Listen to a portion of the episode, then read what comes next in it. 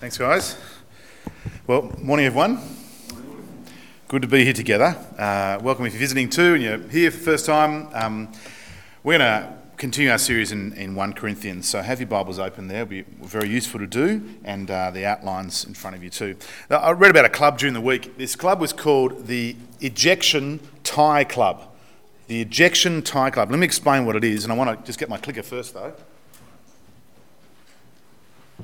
Got my clicker. Um, so the Ejection Cl- Tie Club, uh, if you join this club, you've, you've joined with five and a half thousand others worldwide. Uh, but you need to have done one thing successfully to join this particular club. Okay? You needed to eject out of a military aircraft and survived. That's the Ejection Tie Club. Now, it's an exclusive club. Uh, and you might think, that sounds like a pretty cool club. Imagine the stories as they got together. You know, imagine the, uh, uh, the, the, the near death experiences, the close shaves they talk about, the, the, the bravery, the tales of bravery as they sat down and. Well, no, actually, there's no meetings. There's no meetings in this particular club. There's no dinners, there's no get togethers, there's no award nights. What's the sole purpose of this club, you ask? Thank you for asking. Um, uh, what does it mean to belong to this club? Well, let me tell you. Reading from the website, this group exists for the sole purpose of handing out ties, neckties, handing out ties uh, so that, or to new members, I should say, so that current or ex, these current or ex service men and women can recognise each other when not in uniform. There it is. That's the purpose of this group to hand out ties so they recognise each other of this particular group when they're not in uniform. The Ejection Tie Club. Amazing, I think. Now, friends, this is no exclusive club, is it? No, no, no. But what's our purpose as we come together? What are we, what are we here for? What does it mean to belong? Uh, what sort of things are we committed to doing? It's worth asking that question, isn't it?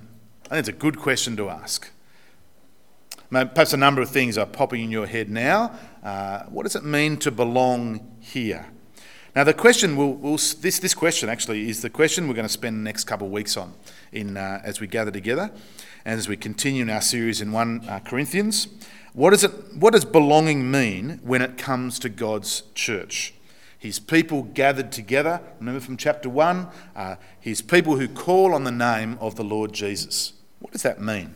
So, as I said, helpful to have your Bible open in front of you. Um, we're going to have a, a, question and answer time at the end, as usual, and we're going to pray now. Let's pray. Father, we thank you for uh, your goodness to us. We thank you, God, that you're God who speaks. We pray that we'd he- hear you and listen to you this morning. Um, we pray that we would listen and put your words into practice. Uh, Lord, thank you for this church. Thank you for the, the so many uh, generous and loving um, people that come along and that serve you. In Jesus' name, Amen. Well, once again, we come across the, uh, the matter, I should say, of food uh, or meals. Actually, I just got a little, there's my little picture. There's two people in the Ejection Tie Club. Anyway, I forgot that. But um, so th- we come across this matter of food or meals, uh, Christians eating together in the first century Corinth. But this time we're looking at chapter 11, verses 17 to 34. Uh, Paul is more specific, isn't he?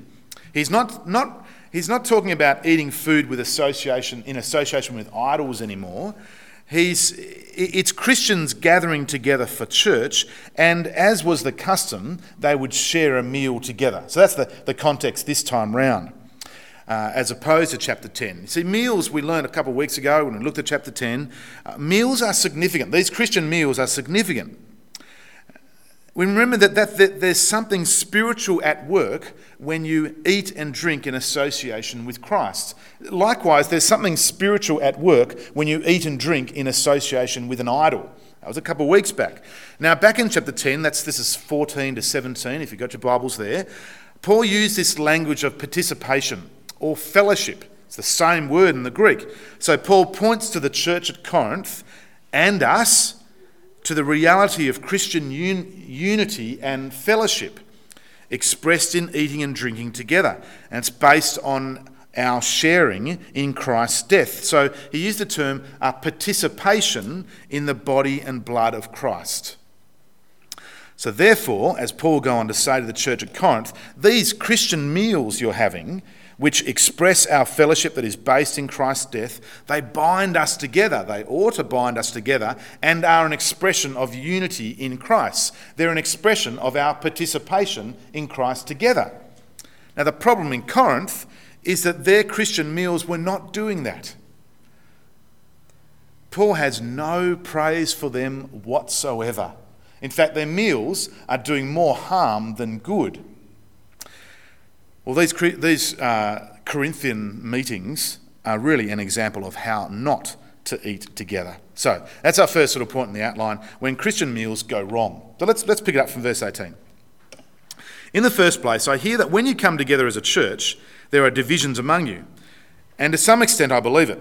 No doubt there have, been, there have to be differences among you to show which of you have God's approval.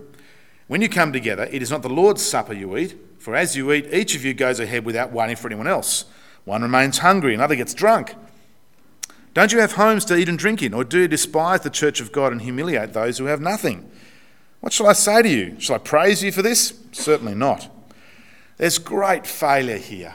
A great failure in the, in the Corinthians' fellowship. It's a failure to love, isn't it? It's a failure to consider one another. Division. It's probably based on uh, not so much on whose leader they followed, like in chapter 1 and 2 and 3, uh, or, or, who they, this sort of uh, spiritual one upmanship we saw way back when we started this series. But this is a division based on socio economic grounds. See, it was probably the poor who were missing out as they would arrive last because of the unpredictable type of work they did. And so they were the ones who were missing out. It was division based on the rich and the poor. The rich had time, uh, they didn't rush around. Uh, the rich had time, they could get to there on time. So, uh, and then some we see, some were getting sick and dying. Verse 30 tells us that. It was greed and selfishness rather than serving one another. Their meals were not Christian.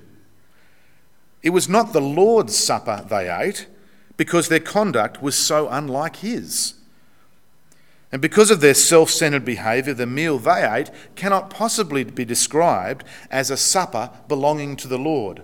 That's a more literal translation of that phrase in verse 20, the Lord's Supper, a supper belonging to the Lord. So, how should they eat? How should they eat when they come together? What does it look like when Christian meals go well? I don't know if you saw recently there's an ad on ad that's going around, I think will be on TV soon if it's not already, um, and also floating around YouTube. It's the latest instalment of the lamb ads. I don't know if you've seen those. They're quite controversial, usually, usually these lamb ads. Uh, it depicts all the world's religions or gods and cult leaders, the works, uh, sharing what's portrayed as a most memorable meal together. Um, you could be highly offended by it, or you could just say, well, that's the world we live in. Um, the message is apparently that eating lamb will solve all the world's problems and all the world's religious problems. I had lamb, we had lamb as a family recently, and we had an argument. It doesn't work, let me tell you. Um, so, uh, but I was thinking, can you, can you think of a most memorable meal that you've had? You think of one of those, you know, one of those meals where everything went well. You know, the company was great. You got one on your mind? I don't know, I've got a few. Uh, the food was just divine, you know. There was a view, maybe something like that. The conversation was good. It was a memorable meal. Might have been a historical significance. Um, perhaps it was a meal where you popped the question to your bride. I don't know. For Michelle and I, we were sharing some bread and some prawns you know, on Pittwater. There we go. That was where I popped the question.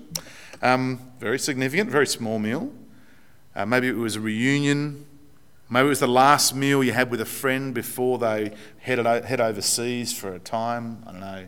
A memorable meal.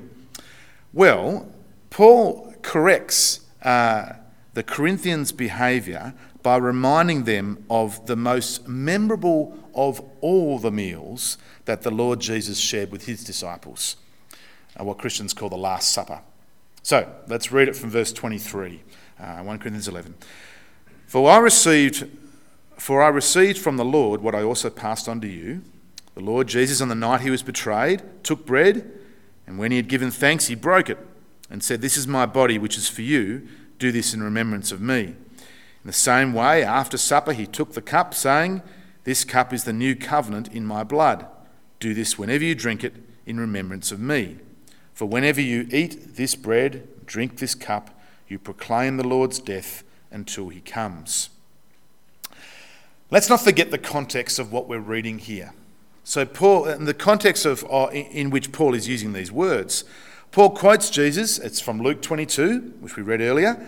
Uh, in order to teach the Corinthians not to be greedy and selfish. That's why he quotes these words. And hence the important little word at the start of verse 23 for, F O R. It's the reason why he's saying these words. The Last Supper shows up just how wrong the Corinthians' behaviour was.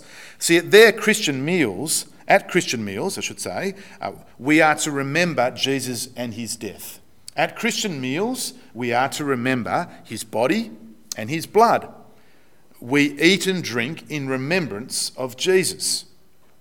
On that most memorable of Christian meals, Jesus is telling his disciples on the occasion of the Passover, when, it was Jewish custom to remember the Exodus, Jesus is telling his disciples instead to remember him.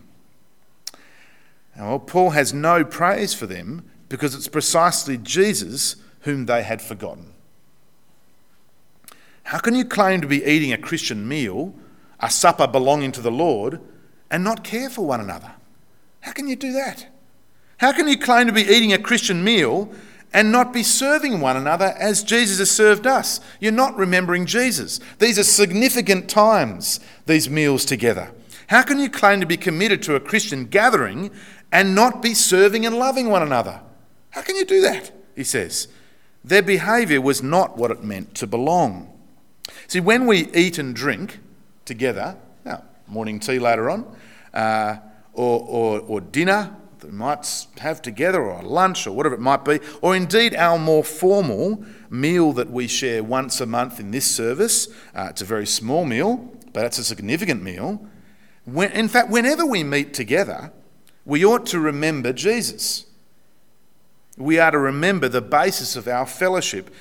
And as we do, we proclaim him. We see that uh, at the end of that section there.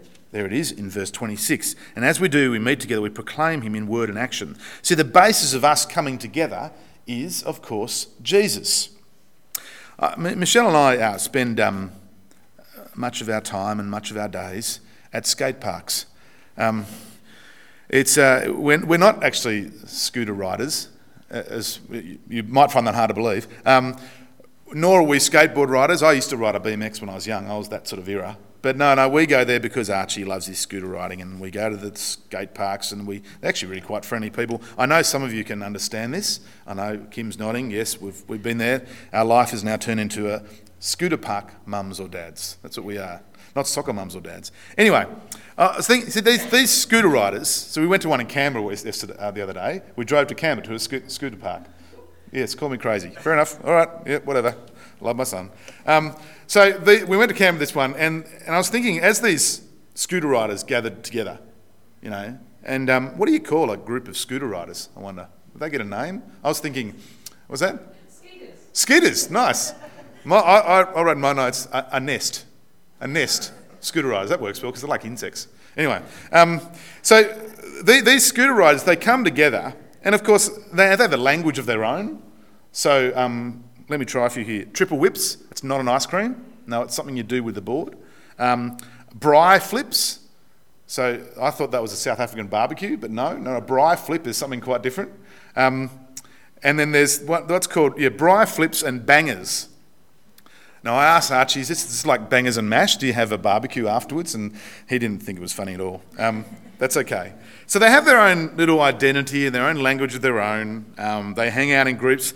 They, they come together, of course, to the skate park well, for one, one thing, don't they? They come together to scoot together, to skate together, whatever it might be. I don't know the right words, it's just embarrassing.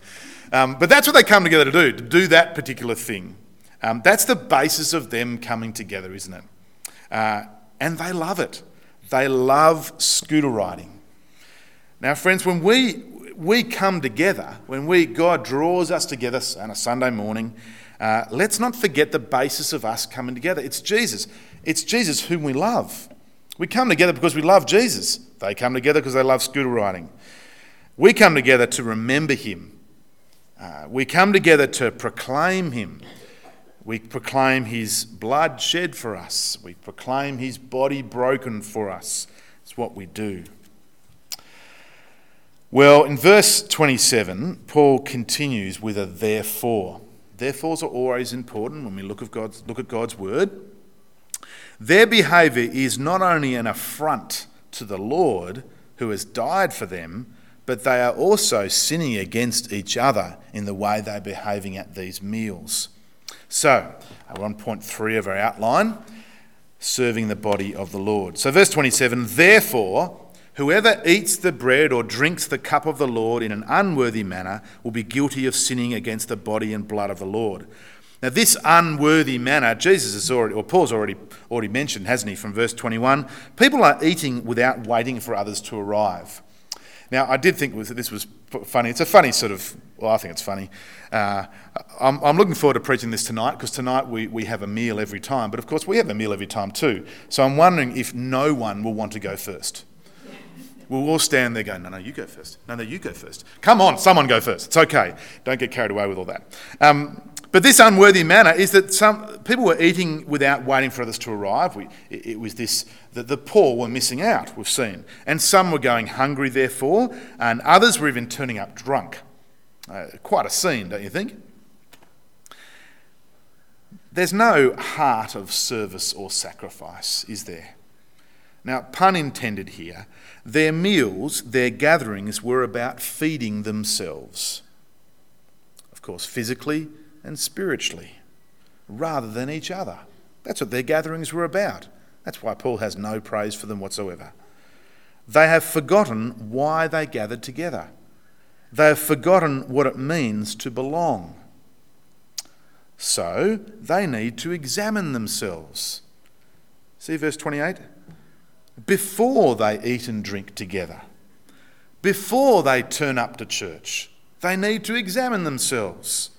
See, we need to ask ourselves, we need to examine ourselves as we hop in the car as we head out, or uh, perhaps the morning over when you're having your porridge in the morning. We need to examine ourselves. Why do we come to church? Why am I, why am I heading out this morning? Uh, what should be my attitude as I walk in the doors? What should be what that? I'm examining myself.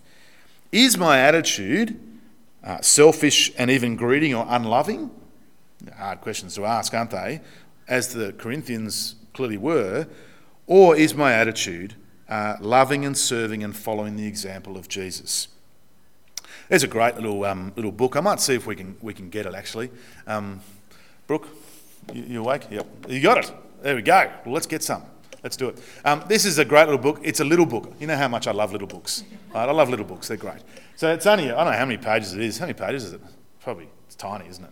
Yeah, it's tiny. It's, a, it's an afternoon reading, if that. Um, but it's simply how to walk into church. Now, it's not, you know, walking in with a limp or, or a, you know, a silly walk. Um, uh, any Monty Python fans out there would understand.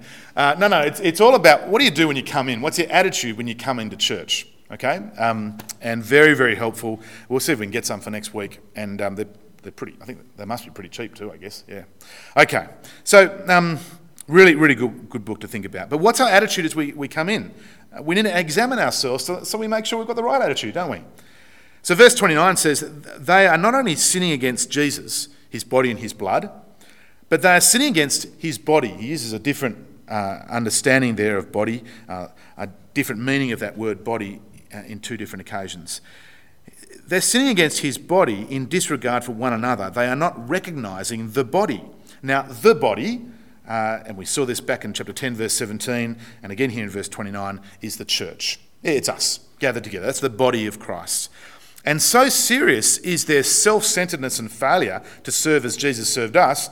Well, God has already judged them, uh, judged some of them. So in verse 30, some are even sick or dying as a result of these meals. It's not food poisoning, not salmonella. You know, they're sick or dying because they're not being fed. So finally, Paul concludes with a more practical instructions as they get together. See verse 34, uh, 33, 34. Uh, so then, my brothers and sisters, when you come together to eat, wait for each other. Don't jump in and be greedy. No, if anyone is, is hungry, he should eat at home, so that when you meet together, it may not result in judgment. So we actually don't come together for church for a good feed. Um, that's not what we do. Have a good breakfast before you come. What's most important is our fellowship together and our serving each other. Okay, well, let's ask this question then. Let's go back to it. What does it mean then to belong? What does it mean to belong when it comes to God's church who call on the name of the Lord Jesus? Now, we're not asking, of course, what does it mean to know God, uh, be a follower of Jesus, be in a right relationship with Him. We're not asking what it means to be saved, to use those sort of words. Uh, we're, we're asking what does it mean to belong here? If, you, if we call this, if I call this my church, then what am I committed to? That, that's, that's the question we're asking. What does it look like in practice to belong? What do people who belong here do when they gather with others who say they belong here? Uh, that's a question that's raised in this passage that we've looked at today, and I guess it's, it's raised again in chapter 12 next week.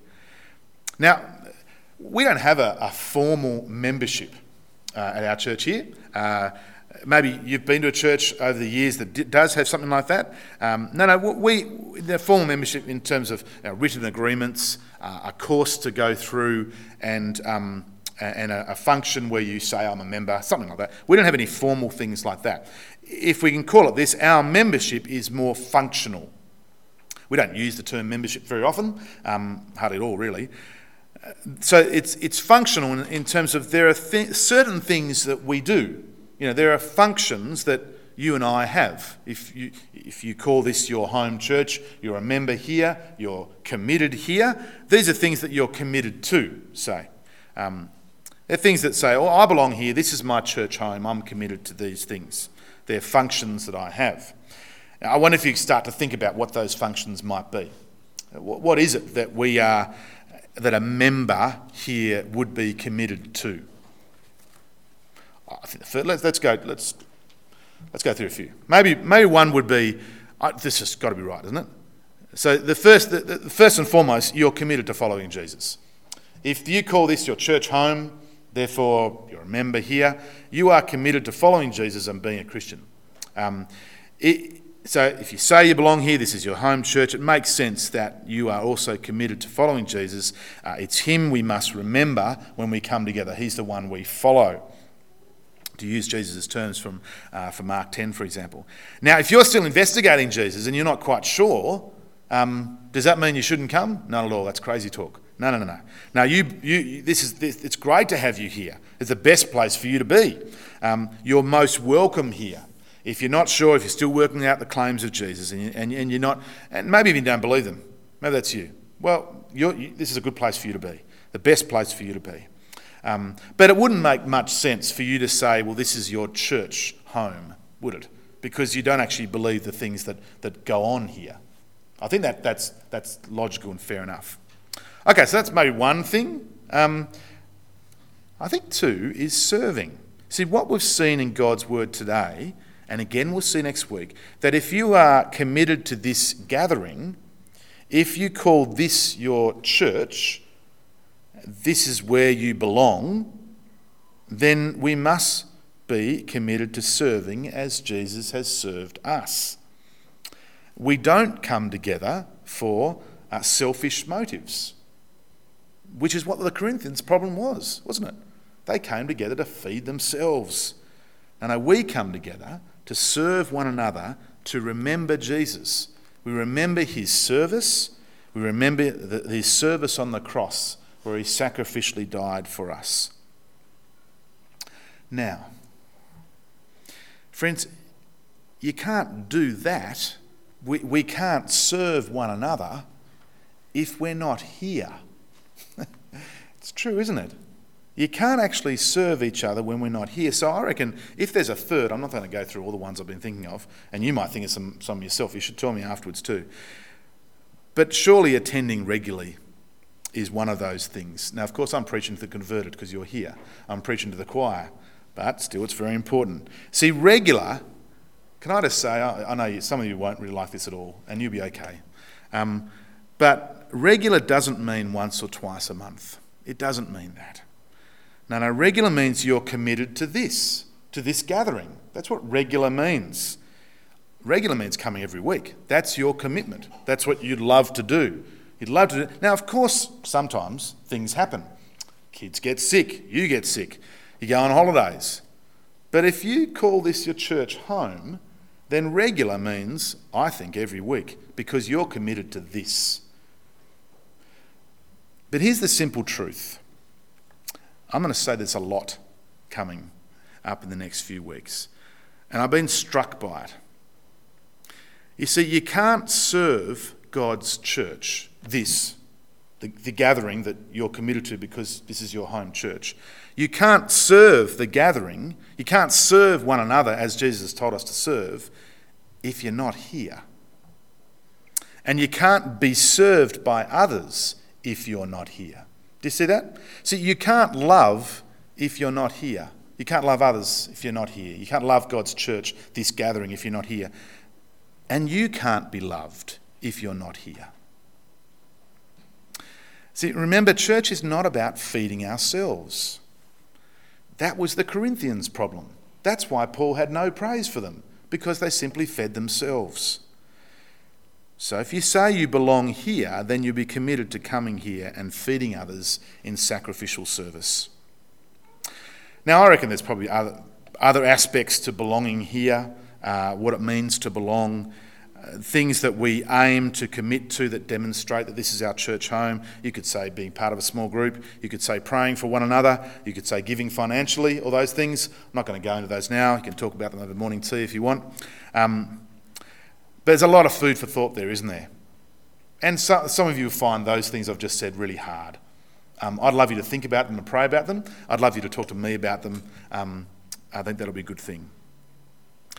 But we're going to pray in a moment. Let, us pray that we would remember Jesus as we meet together. We meet in remembrance of him, uh, his body and his blood. Let's pray that we would recognise his body, that is us, the church, that when we come together as followers of Jesus, we would sacrificially serve each other as Jesus has done for us. So, how can you serve the body? Um, that is a perfect conversation over morning tea. Ask each other, what do you do to serve? Okay, that's a good idea. Well, I might do that too. Or you could say, uh, you know what, I don't do much at the moment. What do you do? Give me some tips. How can I serve around here? Talk to each other about it. Um, if you're really stuck, come and talk to me. I've got lots of ideas for you. All right? Let me pray, and then we'll have a time of question and answer, um, or question. We'll see how we go. Let's pray. Father, thank you for your goodness to us. Thank you, God, that you're God who loves us dearly. Lord, Lord, I thank you for um, this church. Uh, Lord, we thank you for the so many committed people who, are, who show us how to serve and serve like Jesus. Um, we, uh, we pray that we would be continue to be a church that serves you well, as, as Lord Jesus, you served us. Lord, some challenges today, but Lord, help us have some good conversations and, and think practically about how we can serve each other as we come here. In Jesus' name, amen.